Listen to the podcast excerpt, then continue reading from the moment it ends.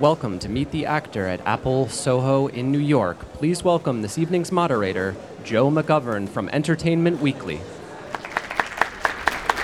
Thank you. Welcome, everybody. We're going to uh, watch the trailer first, and then um, we're going to bring out these three actors. Let's start with the trailer for Split.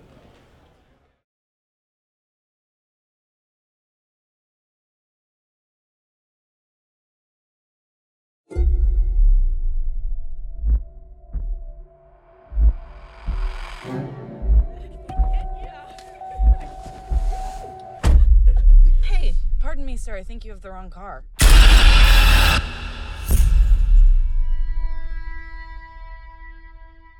You've emailed for an appointment two days in a row. Tell me what's going on. I've never seen a case like this before. 23 identities live in Kevin's body. Did something happen?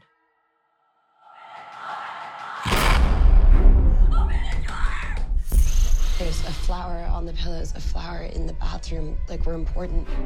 Who is that? Maybe she can help us. We're here! We're in here! Don't worry. He knows what you're here for. He's not allowed to touch you. He knows that. My name's Hedwig.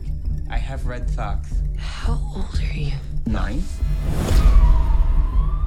The human brain is the most complex object in the universe. The only way we're getting out of here is if one of them decides to let us out. Aren't you the clever one? Hedwig, could you help us? Okay. I have a window in my room. Maybe you could show us. Oh, that's here. Now it's closed. Now it's open. Did you think it was a real window? So you could leave?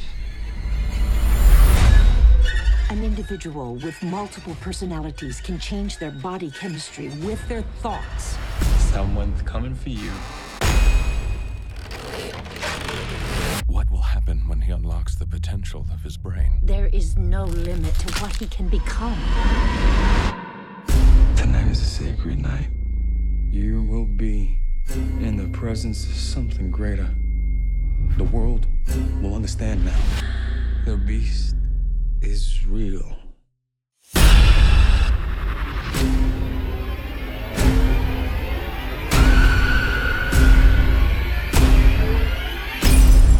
He's done awful things to people, and he'll do awful things to you.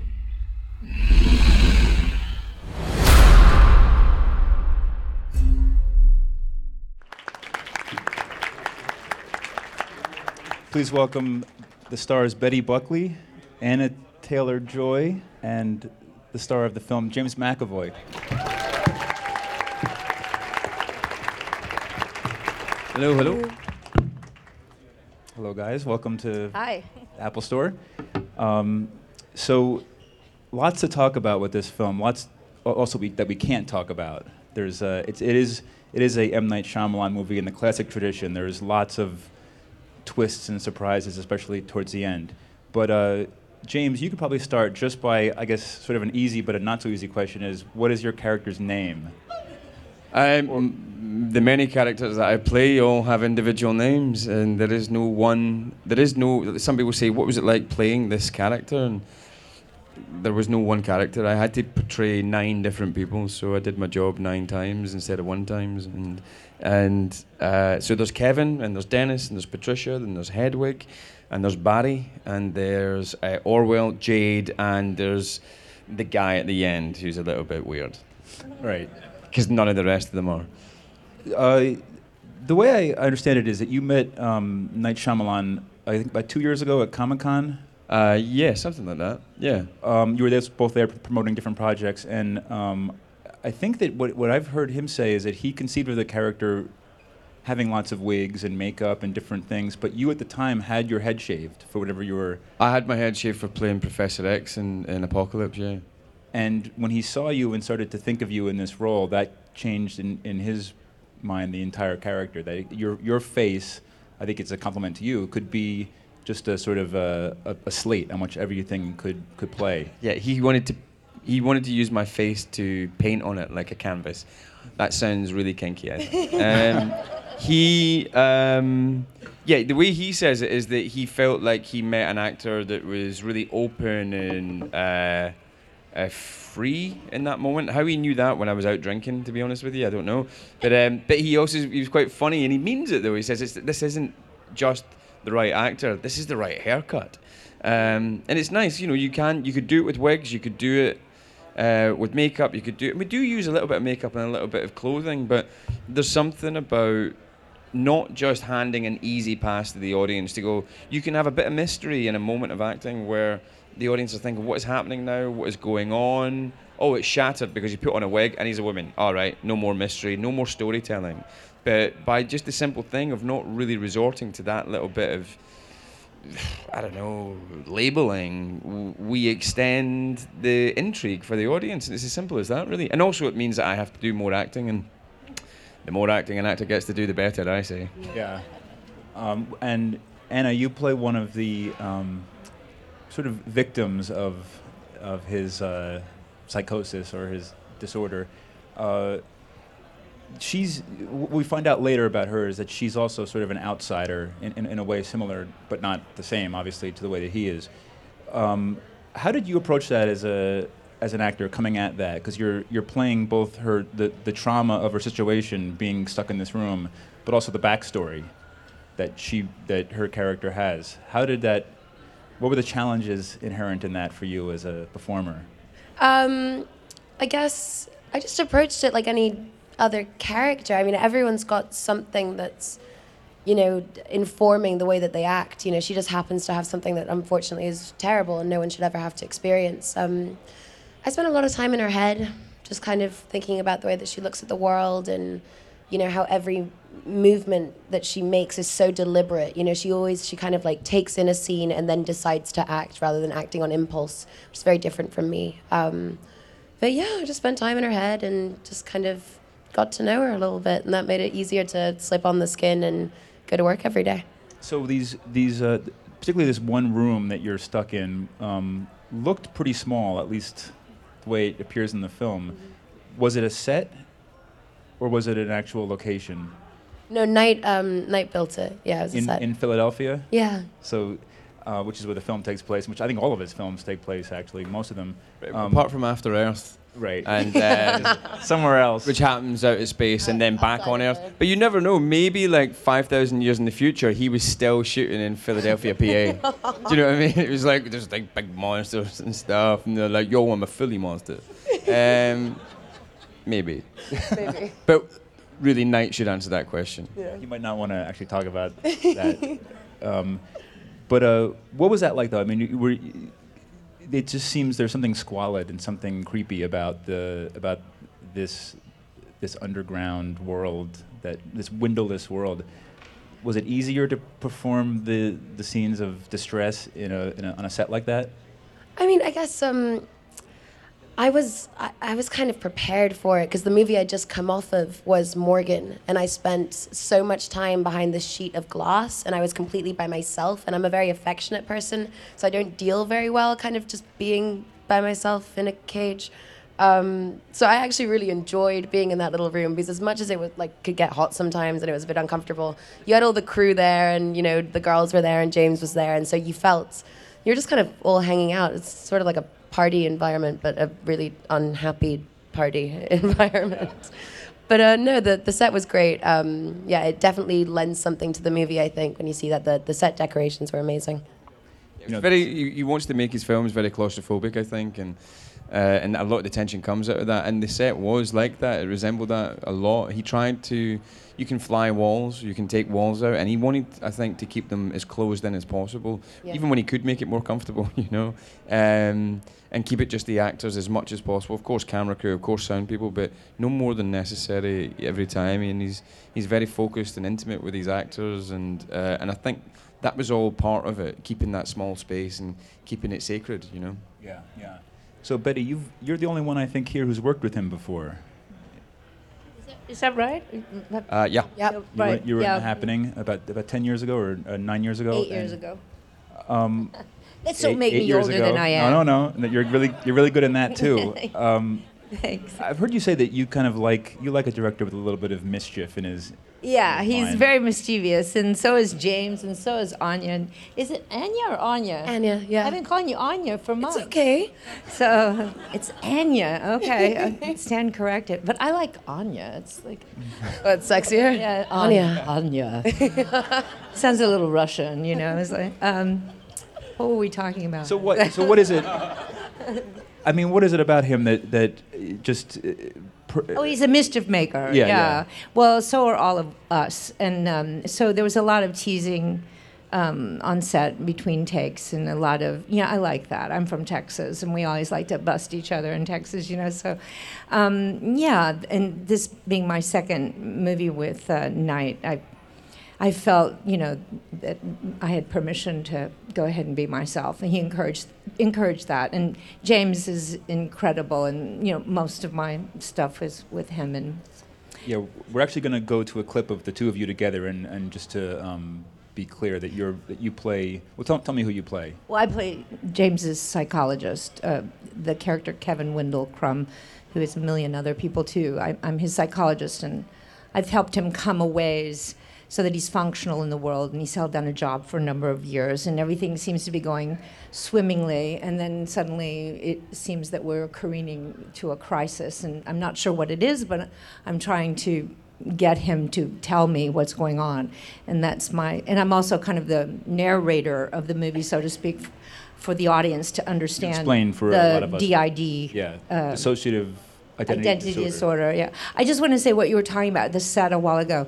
Our beautiful set designer, um, production designer, Mara, had uh, also designed True Detective. And the, the, I saw the movie for the second time. Um, these guys have seen it a bunch more, but I, I saw it last night for the second time. And the, the layers of the design and what all you can it, I, I was so i loved it the first time i saw it but i loved it even more last night because there's so much to perceive that goes by so quickly in the many layers in the design of who all the people are Yeah. that reside um, in james's character. It was so luscious. I mean apart from it being just this wonderful story every aspect of the design in the movie itself is really great filmmaking And his and his, I mean, he's one of the best visualists I think uh, in But movies. This, this girl Mara is just a And his genius, designer, you yeah. know, just amazing.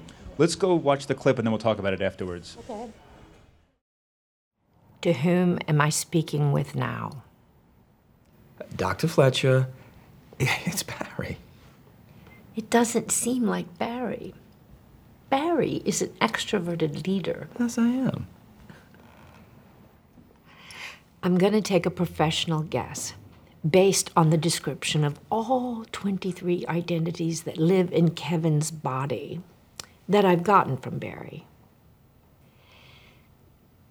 I think I'm talking to Dennis. I'm encouraged we can finally meet. And I've guessed this because you've adjusted the chocolate dish twice since you came in here, and I understand you have OCD. no, I see. Now I see. That's clever. That's clever. But I'm, I'm, I'm not Dennis. And you and Patricia have been banned from the light for quite a while now, primarily, shall we say, because of your beliefs. Patricia and Dennis are very unstable. I'm not Dennis. Have you both taken charge now? Please believe me. I'm Barry.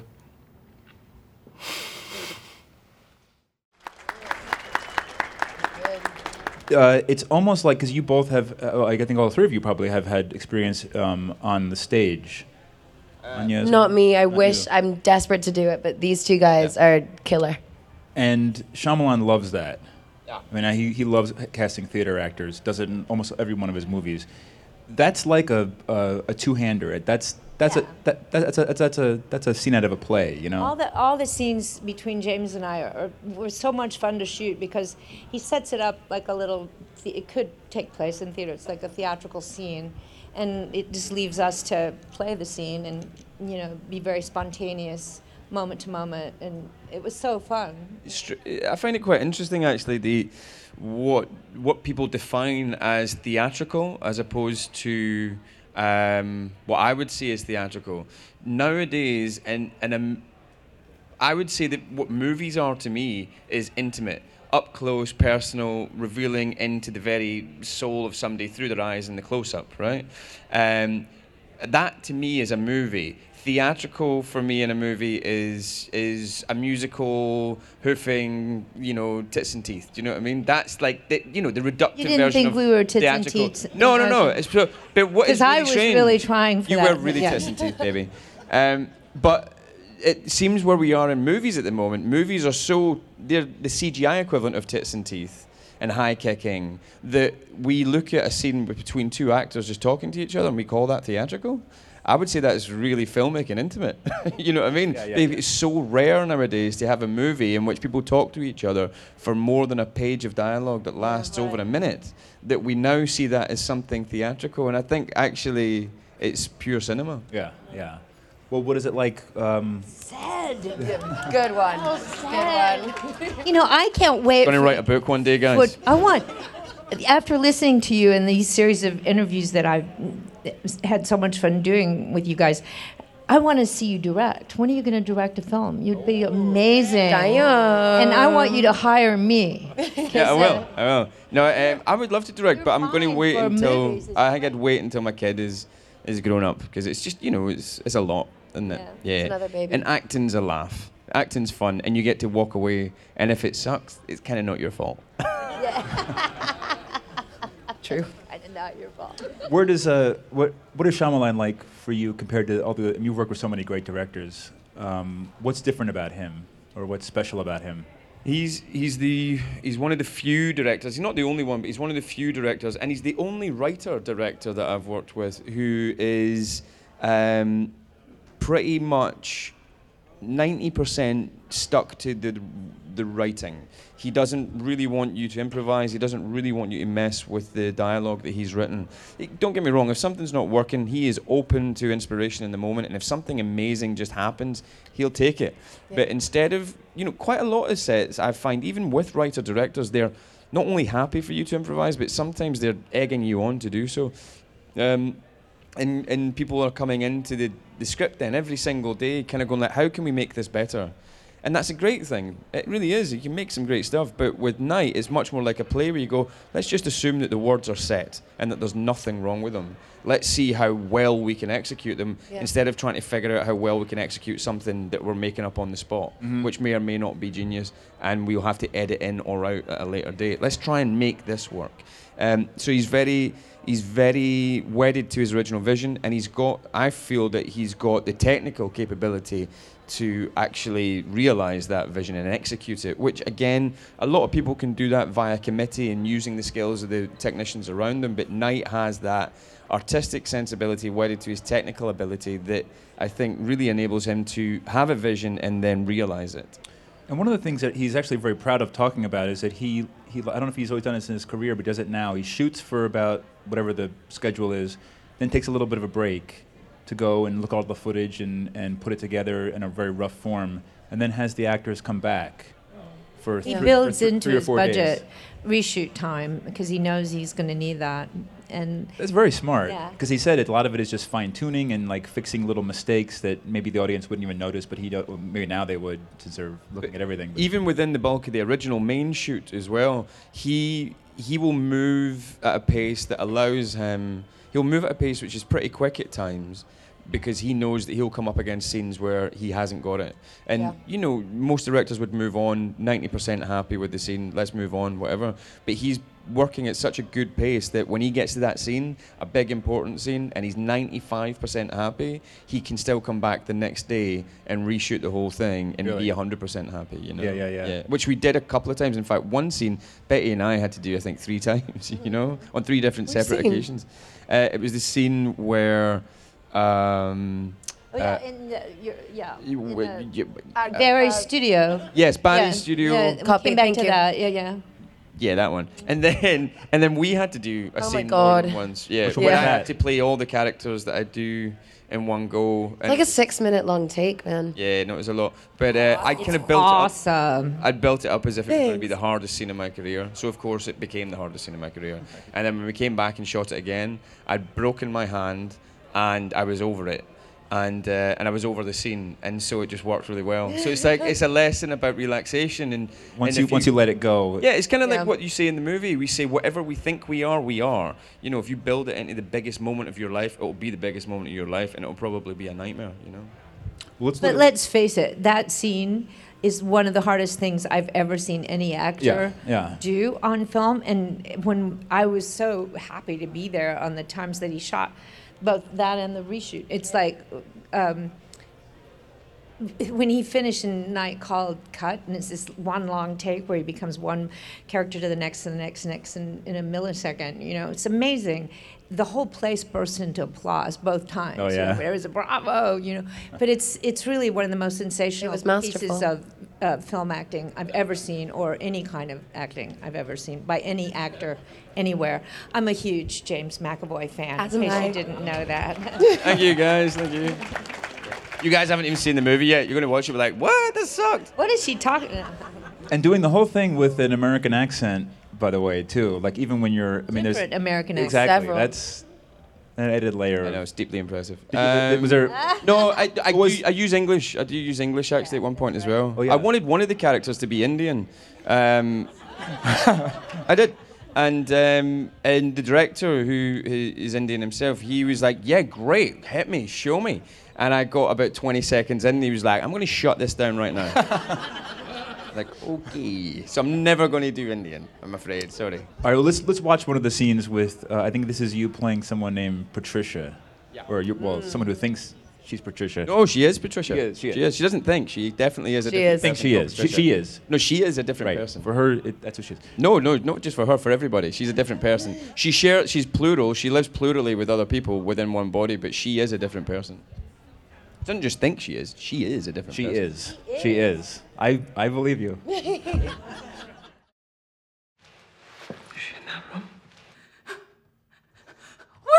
Help us! We're in here! No, no, no, no. Don't go in there. Don't go in there.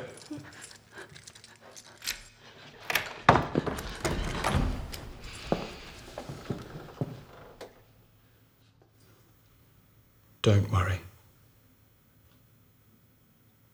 I'll talk to him. He listens to me.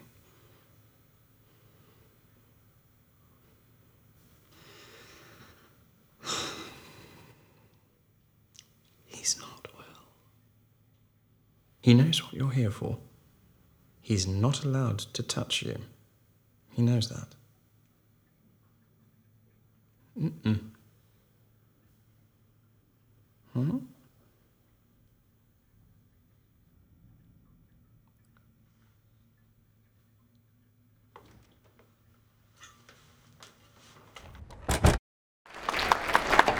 I want to get like a Miu Miu campaign out of that, or like a kind of a Chanel campaign. I think you definitely or could, babe. At least Zara. Um, Anya, when you were on the set, were you aware that, that this was going to uh, tickle the funny bone? Like, I mean, that though the situation is so grim, what what your character is going through, that audiences were going to respond the way that this one and all of us did. They were going to laugh at just how ludicrous some of this was. Were you able to get that tone? I mean, I think when you're on, I, I was aware that James is very funny because he's brilliant, he's hilarious. But um, I- I think when you're actually acting it, you're seeing it from the point of view of the character. right. But um, the first time I saw the movie, I was definitely really pleasantly surprised at how funny it was. I, I mean, I I really laughed. I had a great time. It's a very entertaining piece of you know film. Piece of film is that a thing? I don't know. Um, yeah. Yes. Um, but yeah, no. So uh, it, that was really fun, and actually, I screened it for some of my family back in Argentina, and no one wanted to laugh because I think they were afraid Right. that I would be offended. And I was like, "No, it's funny. You can. It's okay." But um, yeah, no, I, I love how funny the film is. Your family can quite often be the worst audience you have. Oh, they're terrifying. Yeah, because they're like, "Oh no, you were good in that," but I could tell you weren't telling the truth. And oh, and I heard your accent. Oh, slip I saw, I saw your, I know that face, and you're just like, "Oh, I'm I think I- acting." I, think one of the important things was that um, we were, Night was trying to make a film that wasn't just wasn't just a scary movie, wasn't just a movie about uh, a guy with a mental health disorder or two people who suffer trauma. The film is really about two people that suffer trauma and loneliness and victimhood uh, and victim response. That's what the film is really about. Yeah. You can go about that in a socially real, gritty way, and you can just be sober and sad the whole time and be like, "Oh, it's a shame," and it becomes like pity porn, you Yeah. know. Or you can go, we're going to make an entertaining film as well that is sad. It does make you feel sympathy and empathy for pretty much everyone in the film. Yeah. Not just the victims of the abduction, but even the people I play. Oh, totally. Um, but at the same time, we're allowed to entertain and we're allowed to be funny. And just because you have a mental health issue doesn't mean you're not. That means you're not allowed to be in an entertaining film. I think that's pretty weird. Well, and also he's always touched upon parents and children as a as, as a theme, the uh, the um, affection and also the some of the um, dysfunction between parents and children, all the way back to the Sixth Sense. I think your character is great because uh, we we do learn both of their characters' sort of backstories as it relates to their parents, but you're very maternal. Um, Yeah. In your scenes, uh, She had a backstory too that was kind of interesting, but it all got cut. I kind of thought it would while we were shooting it. I, I was re- the whole time. It was with. Um, uh, she had a colleague who was played by this wonderful actor named Sterling Brown, who just won. Um, the, the People versus O.J. Simpson. yeah, yeah, he's brilliant. oh, yeah, and he's in amazing this guy. TV show. This is us now. Yeah, yeah, yeah. But it was a, this. Um, it kept. I was. I was like trying to figure out why this story. I mean, I felt. I understood why Night wanted to give Dr. Fletcher more. Give the audience more information about Dr. Fletcher's singular commitment to her patients and. Uh, who she was as a human being. I thought that was very sweet, but I also felt it might interfere with the narrative. So when Night called me to tell me it was gone, I was, yeah, it makes sense. Yeah, I think as it stands now, the movie is under two hours, but it is his longest film in his career. And I asked him why, and he said because there's just too many characters. Yeah. He had a lot. He had a lot to reveal about everybody, and The original cut was three hours long, and he showed it to everybody that works at Blinding Edge Pictures. And um, he said, "So, what do you think, guys? You know, what do you think of the movie? It's pretty great, right?" And everybody at Blinding Edge said, "Well, yeah, you probably yeah, it's great, but you probably need to lose like 30 minutes." And to this day, he's still angry with them, even though he then went on to lose an hour willingly and feels that the movie is 10 times better because he lost an hour. Yeah. He's so pissed at everybody at Blinding Edge for saying that one in every six minutes had to be lost, as he put it. I'm quoting him here, by the way. And he's told this story anyway, so I'm not talking at the school. But um, he's still kind of pissed about it. We're gonna watch the last clip of uh, I think it's James playing um, Hedwig, another character who these guys maybe are already familiar with. Um, and then we're gonna go to the turn it over to the audience to ask some questions. So last clip. You can listen to people talking and they don't even know you're listening. What does this talk to? Don't touch that. I just want to see if it works. Hey, hey, what are you doing? Don't touch those buttons. You're gonna get us found out. You're gonna Skated, what up?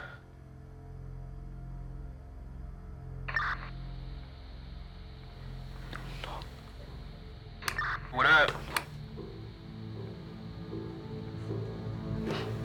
Hello? Slap you! What is this? Hello. Hello, my name is Casey Cooke. I'm being held in a basement. I've been abducted with two other girls. Who the hell is this?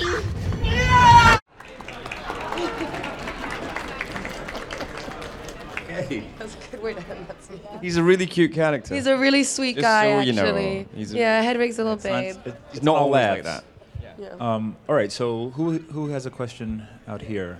Um, I have a question to James. Um, was it difficult for you to play such uh, unique, different characters such as Patricia and uh, Hedwig when they're so different from you? Um, yeah, it, it was it was pretty difficult at times um, finding them. And then in execution, it's just about getting more and more comfortable with them each time you you pretend to be those people, you know. Uh, but to be honest with you, my entire career has been filled with playing people that are pretty wildly different from myself. So I didn't feel on diff- on difficult ground as per se any more than, than than usual, except for the fact that I had to do it nine times instead of one time, you know. Um, But yeah, I'm used to that, and I like it. I like playing people that are very different from myself. I personally believe, though, there is no becoming a different act, a different character. You don't become the character. Uh, For me, other actors do, and that's great. But for me, this is all I've got is this. So how can I become anything else? I'll give you all of it, but it's all I've got. Um, and it's more about letting the character in. It's more about letting the story in. It's more about letting the story flow through you. And if you're telling the story right, then you'll f- you'll be the right character, you know. But it's still just me, even though they're wildly different. It's all me. Quick question for James. Um, out of the 23 characters you play, which one of them was the one that posed the most challenging? Uh, which one was the most challenging for you to to play? Uh, there's a there's a character that comes in at the end who's who's it's he represents the moment that the film steps away from uh, reality, if you like, and goes into the realms firmly of fantasy and speculation and you know imagination.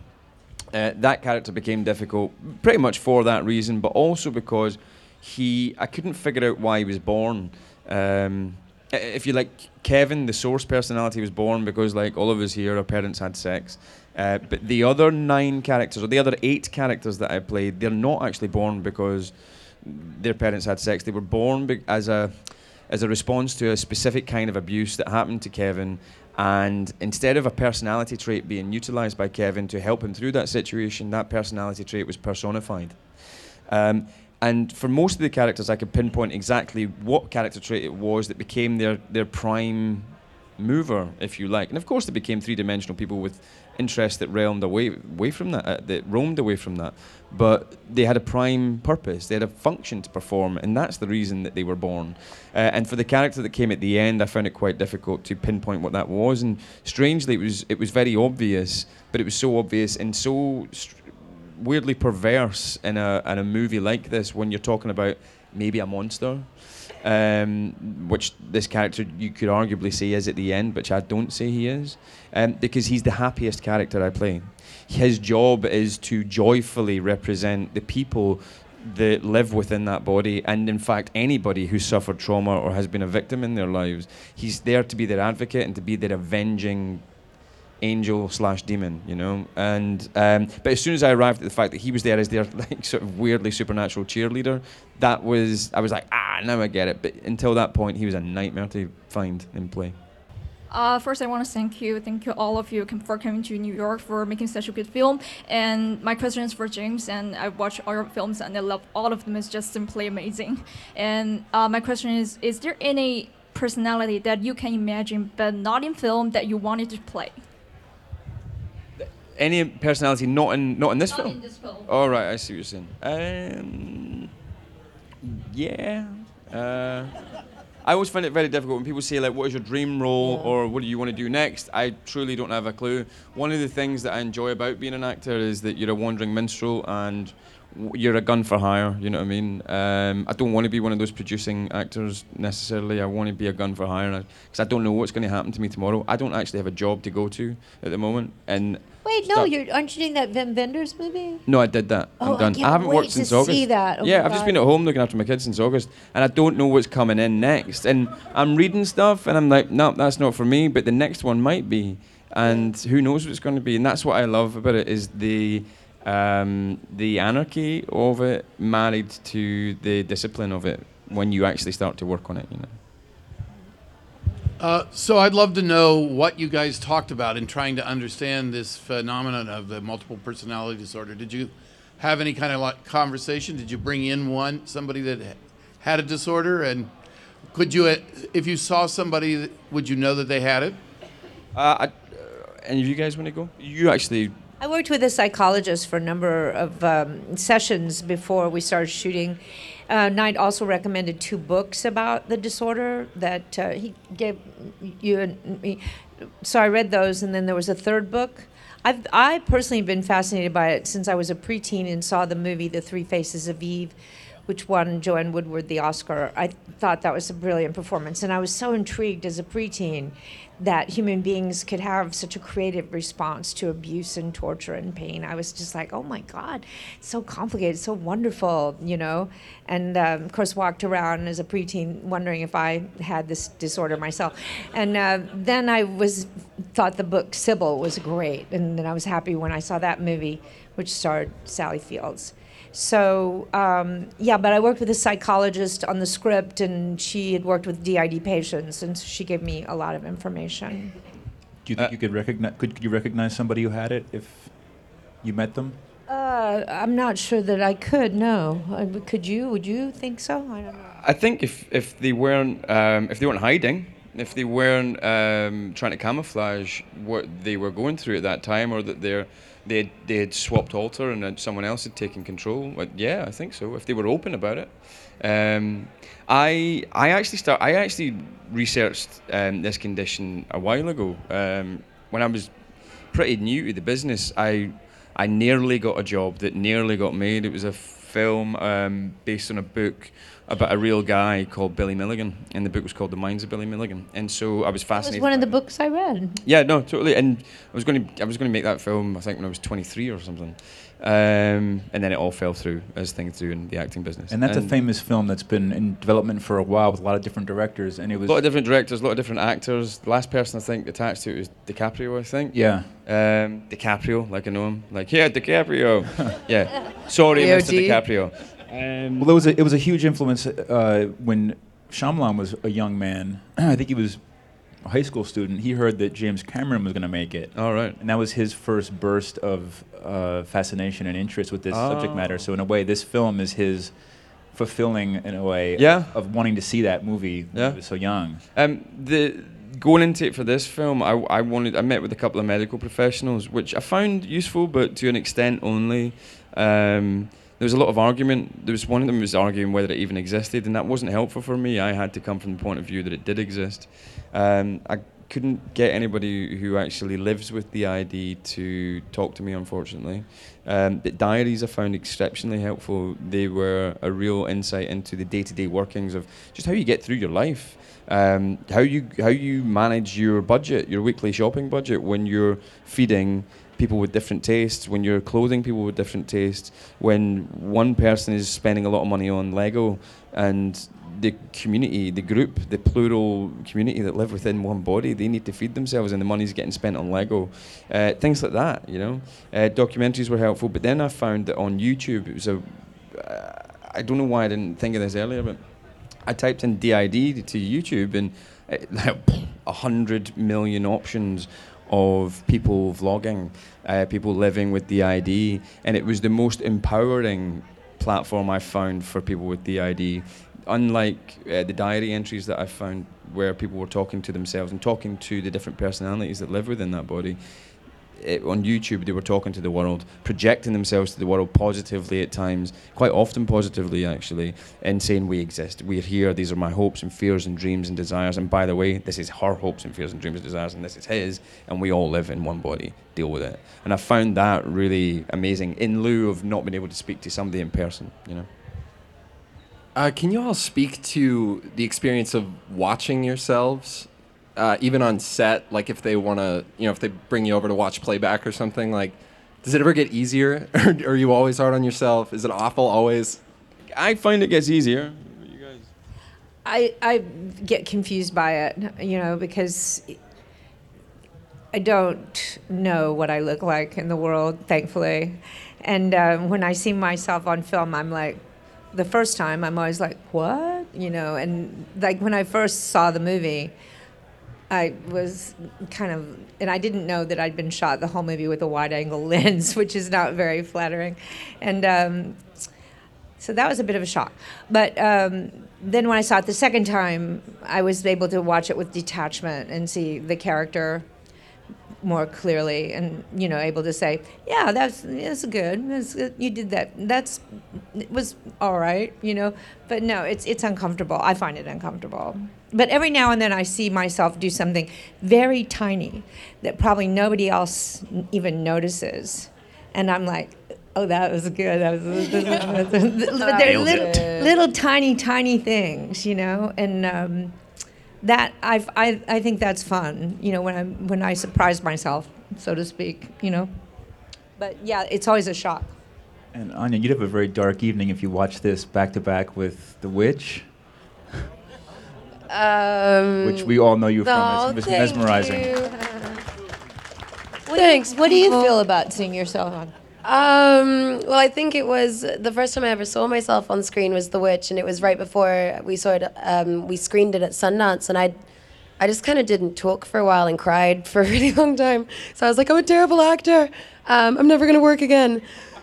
Um, but uh, no, I, I've never really spent a lot of time looking in mirrors because I don't have to deal with my face, and I'm pretty happy that way. But uh, so kind of the the first time I see a film, it's almost the first time I'm meeting my character. So I'm like, oh shit, that's Casey. That's that's interesting. Um, but at the same time, I. Uh, I hate whatever the girl on screen is doing. I'm like, oh god, it's her again, and like I wish she'd get off screen. Like she's really annoying, but I don't really connect it to myself. I just don't like the way she acts. Kind of. What do you, What do you feel?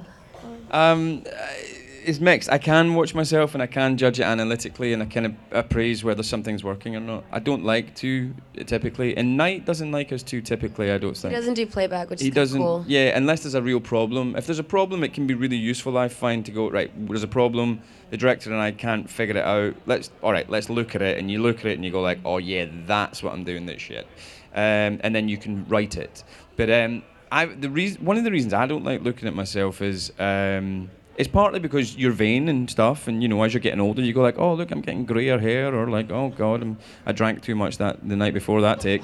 but but really, the real kind of artistic reason is that I don't like to watch myself is like I've watched actors before who watch every single take almost on playback, um, and great actors, you know. I'm not I'm not slagging them off, but then I've watched some big movie stars who've been around for a million years, and and it seems like they become. Uh, a version of themselves. It's like they're Yeah. playing a version of themselves, and I can only imagine that that's because they've watched themselves so much that they look at what they're doing and they go like, "That's when I'm good. That's when I'm good. That's when I'm good," and then that's all they do. Um, and it's like they're doing their greatest hits of themselves every time they act. Um, and and I, I get afraid of looking at playback or even watching the movies that much because of that, because you lose the spontaneity, you become very self aware. And I'm very technically aware as an actor. I'm very aware that I'm acting, where my camera is, and I'm very aware that I'm telling a story to the audience at all times. But the freedom that you have in that can be undermined, I think, sometimes by going like, "Oh, I know that I don't look good if I Yeah, show you pretty too much of this side, so I play the camera like this all the time." Like, I've, there's people that do it. There's people that do it. Uh, so yeah, Well, listen, guys. Uh, Split is playing in New York tonight and opens officially tomorrow.